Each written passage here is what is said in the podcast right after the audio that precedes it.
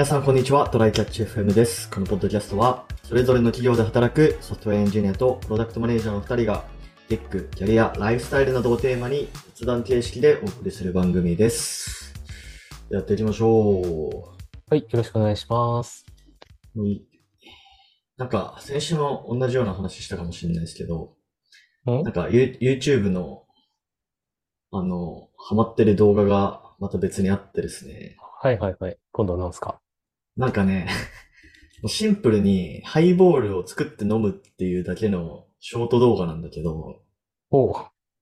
なんか、んまあさんじゅっさいくらいの、なんか、男性の、日本人、日本人。うん。が、まあなんか、もう机の上で、なんか、ハイボール作りますとかって言って、なんか、まあ、そのハイボールも、その動画を追うとに、なんかいろんな、その、ウイスキーが違うんだよね、銘柄が。ああ、なるほどね。うん。で、結構その手つきとかも、その作る手つきとかも結構、なんて言うんだろう、こなれてて、バーテンダーみたいな。はいはいはいはい。うん。あの、氷とかもさ、なんかあの、めっちゃ球体のやつ使ってたり、うんうん。あの、ま、四角な、何？立方体みたいなやつ使ってたり。ああ、その辺もいろいろやるんだね。うん、そうそうそうそう。やってて、で、まあ、手際よくハイボール作って、まあ、めっちゃうまそうに飲むっていう、まあ、ただそれだけの動画なんですけど。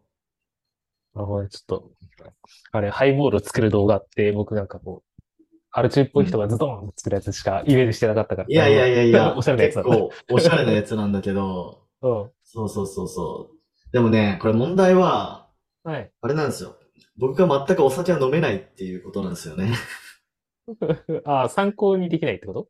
そう。いや、なんかね、いや、めっちゃうまそうだなって思うは思うんだけど、うん。いざ飲むと全然飲めないっていう問題があってですね。うんうん、そうだね。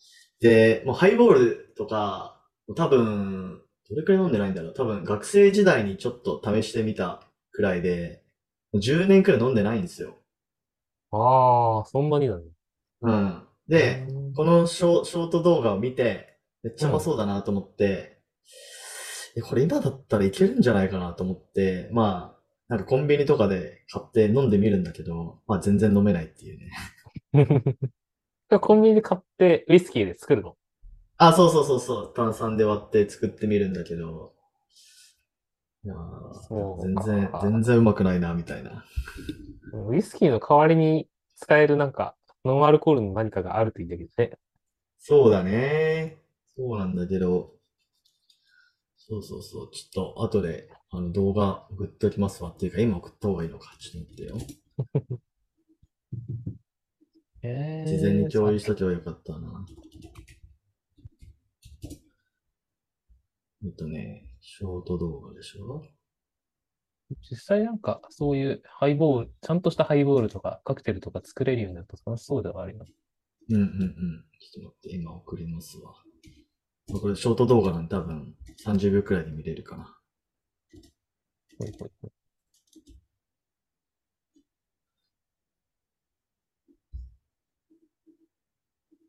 ほい。こっちに送ったね。あ、ディスコードに送りました。お、なるほど。こういう感じか。うん。ショート動画だとリズムがいいやつだよね。ああの、そうリ、リズムよくやる。あ、リズム、そうそう、リズムよくやる感じなんですよね。そうそうそうそう。これ、ロングバージョンもやってたりするの？ロングバージョンもね、ど普通の動画もあるっぽいんだけど、それはなんかウイスキー作る、うん、ウイスキーというか、なんか、何やってんだろう？見たことないな。多分、バー、バーを紹介したりとか、なんかしてんのかな。ああ、なるほどね。うん、そうそうそうそう。なるほど、なるほど。あ、そう。ちゃんと、ちゃんとしたやつだね。ちゃんとしたやつでしょ。これ系のやつさ、あの、な、〇〇で優勝するオロチワルみたいな、なんか、知ってる人は知ってるかもしれない、なんか、オロチワルの声割れをしながらね、あの、はいはいはいはい、物を食ってビハイ、ハイボールかなんかを開けるみたいな人とかしか知らないから。なるほどね。あ、いや、ちゃんとしたやつだった。いや、これ無限に見ちゃうんだよな。うん。ショート、そうそうそうそう、なんか、前回も合わせてね、ショートいっぱい見てんだなっていうと。あの、あ、そうだね。うウームとか、ウームだっけ、YouTuber 事務所が最近ちょっと、あの、かなりやばいことになっあの、業績がかなりやばくなったみたいな話だったけど、ウームはね、それの、そう、原因の一つがショート、ショート動画がめちゃめちゃ流行して、ちょっとそれで、あ,、はいはいはいはい、あの、長い動画が、の収益が悪くなって、みたいな話があるらしくて、あなんかこういうのが流行るから、なんか、厳しくなる事務所もあるよな、っていう、時代の変化やね。まあ、なんか、人類どんどん、その、短い方向に突き進んでいくからなああでも人類すぐ回帰したがるから、また今度はなんか。まあ今度はまたね、長いやつが、ってのはあるとは思う。うん。はい。まあそういう感じの動画にハマってるという雑談でした。ちょっと概要欄に動画貼っておきます。はい。ぜひ見てください。はい。えー、っと、じゃあ、本題の方なんですが、えー、っと、個人開発の話で、まあ僕、うんかれこれごねんくらいずっと個人開発をやってるんですけど、はい。まあその一つが、ちょっとだいぶ前に話題した、話題にしたけど、まああの、技術スタックのデータベースサービスっていうのがまず一つあって、うん。あともう一つが、えっと、割り勘サービスですね。はい。なんかポッドキャストなんかあんま言ったことない気もするけど、あ、そういえばそうか。うん。あんま話題にあげたことないと思うんですけど、えっと、まあ要は、あの、友達と旅行に行ってお金の貸し借りをして、さあの、だから誰が誰に何円返せばいいんだっけみたいなのを、まあ、あの、簡単に計算してくれるっていう、まあ、サービスですと。うん。うん、あれ便利なんだよな。あざすあざす。で、まあ、調整さんみたいに、あの、即席でグループページを作って、そこにメンバーを登録して、で、まあ、それぞれの支払い、誰が誰に何円立て替えたみたいなのを登録しておくと、まあ、自動で計算してくれるよみたいなサービスですね。うんうん、はい。で、それをにせんじゅうはちねんに作って、もうかれこれごねん運用してるんですよ。もうそんななんのか。はい。長いな。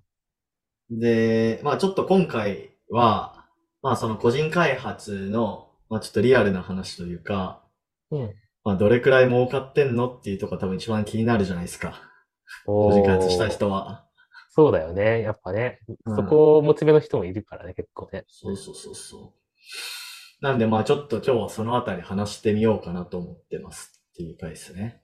はい。はい。で、えー、っと、どう、どういう流れで話そうかな。まあまず今時点どうなのっていう話からちょっとしようと思うんですけど、まあ結論から言うと、今、月、月で、にじゅうまんくらいですね。で、まあ全部広告、広告の収益で。うん。うん。で、まあでも、あの、二人で開発してるんで、うん、まあじゅうまん、じゅうまんくらいにやっとなってきたみたいな感じなんですよね。うんうん、まあそこから、まあ、もろもろ税金とか取られるんですけど、まあやっとそれくらいの水準になってきたっていう感じで。そうだね。なんかでも、うん、そこまで行くの、プロダクトなかなかないから、多分すごいことだよね、これ。そうだね。まあ、だいぶ長いことやってきて、で、まあ、一個、その、収益が伸びた転換期というか、うん、ターニングポイントみたいなのが、まあ、一個あるんですけど、ほうほう。あの、一番最初は、えー、っと、まあもちろんユーザー数とか全然いないんで、にせんじゅうはちねん、じゅうきゅうねん時点の話だけど、まあ、ユーザー数とか全然いないじゃないですか。だからまあ広告も入れれなくて、まあ入れれるっちゃ入れれるのかな。まあ入れても意味、ほぼ意味ないみたいな感じだけど。うん。で、ユーザー数がちょっと増えてきたあたり、また、なんか、月でせんにんとかにせんにんとかなってきたくらいに多分広告を入れ始めたのかな。うんうんうん。で、それは Google AdSense を使って広告入れたんですよね。はいはいはい。うん。で、Google AdSense って、まあ、要は、広告主から広告を、こう、一回仲介して、まあ、そういうウェブサイトとかに、こう、斡旋してくれるというか、広告をね。なんかまあ、そういうやつじゃないですか。うん。うん。それでやってたんだけど、いまいちなんか稼ぎ目悪くて。ああ、そうなんだ。うん。なんか、ピーブイ とかユーザー数の割になんか収益少ないな、みたいな感じだったんですよ、ずっと。うんうん。うん。で、まあさっき言った転換期みたいなのは何かっていうと、なんかね、あのー、Google AdSense じゃなくて、Google AdExchange っていうなんか、もう一個の広告配信サービスみたいな、まあ、ちょっと詳しくは俺もよくわかんないんだけど、まあ別のやつがあるんですよね。うん、聞いたことないかも。うん。で、AdExchange 何が違うかっていうと、多分配信できる広告のバリエーションとかがなんか圧倒的に違うっぽくて。えー、多いの？多い多い。うん。で、それは、なんかね、多分自分で申し込めないタイプのサービスなのかな。どうやって始めたかというと、なんかね、うん。その代理店みたいな会社から営業がかかってきたんですよ。へえ。うん日本のね。うん。それは、うん。ああ、じゃあ、その、そこを探し当てて、声をかけてもダメで、声かかるのも私しかないってこと。いや、でも、そこにもしかしたら、そのこっちから言うこともできるのかもしれない。ちょっとそこよくわかんないね。やったことないかうんうん。ら。うん。で、それで、なんか、一回営業かかってきて、で、まあ、アドエクスチェンジっていうのがあるんですよと。で、それ使うと、まあ、収益が改善する見込みがあります。でも、その代わり手数料に割取りますよ、みたいなお結構、まあ、まあ感じ。まあまあ。そうそうそうそう。感じなんだけど、うん。まあ、ちょっとそれを始めてから、なんかめっちゃ収益伸びて、で、に割払っても全然プラスになるくらいな感じになってるのが今っていう感じですね。なるほど。それ、うん。代理店ってことは、それ Google がやってるはずで、その、そこはなんか単純に良さげなところを見つけて、斡旋しに来てるだけってことだよね。多分そういう会社だと思う。うん、まあそれは大事なことなんだけど、えっと、つまり、その会社がなくても、Google と繋がればなんとかできるはずなんだよね。次、それを知ってさえ。多分、そうかもしれない。どういうちょっと経路があるのか、ちょっとちゃんと調べてないけど。うんうん。そうそうそうそう。だから、それはまあ全然知らなくて。うん。うん。で、なんかあの、広告出すときって、そのアプリのなんかルートディレクトリとかに add as txt みたいなテキストファイルを置くんだけど、うん。うん。今までその AdSense 使った時ってその as txt の中にその接続する ad ネットワークみたいなのをあの書くんだけど、うん。で、Google AdSense の時は本当になんかいっことかだったのよ。いち行とかで終わって、いち行かに行くらいで終わってたんだけど、で、えっと、アドエクスチェンジになってから、なんかほんとね、数十行くらいなんかこう、書いてくださいみたいなこと言われて、あこんなにこう、接続するアドネットワークが増えるんだ、みたいな。で、まあ、それで要は、その、より最適化された広告が表示されるようになったりとか、まあ、より単価の高い広告が配信されるようになったりとかして、まあ、それでちょっと広告が、あの、収益が増えるみたいな仕組みっぽいっすね。へー。うん。でもなんか、な、なんでそれを負担はやんないんだろう。負担が、Google 側の負担がでかいから、有望なところにしかそれをやらないみたいなのがあるのかな。ああ、それは確かにあるかもね。うん、うん、うん。それともなんかベータ的な、これから、こあの、他にも広げていくのもどうなのかな。いや、ベータ版っぽい感じではな、な、なさそうだったけどね。AdExchange。申し込みとか検索者出てくるのかな。うん。そう。ね、アドエクスチェンジは。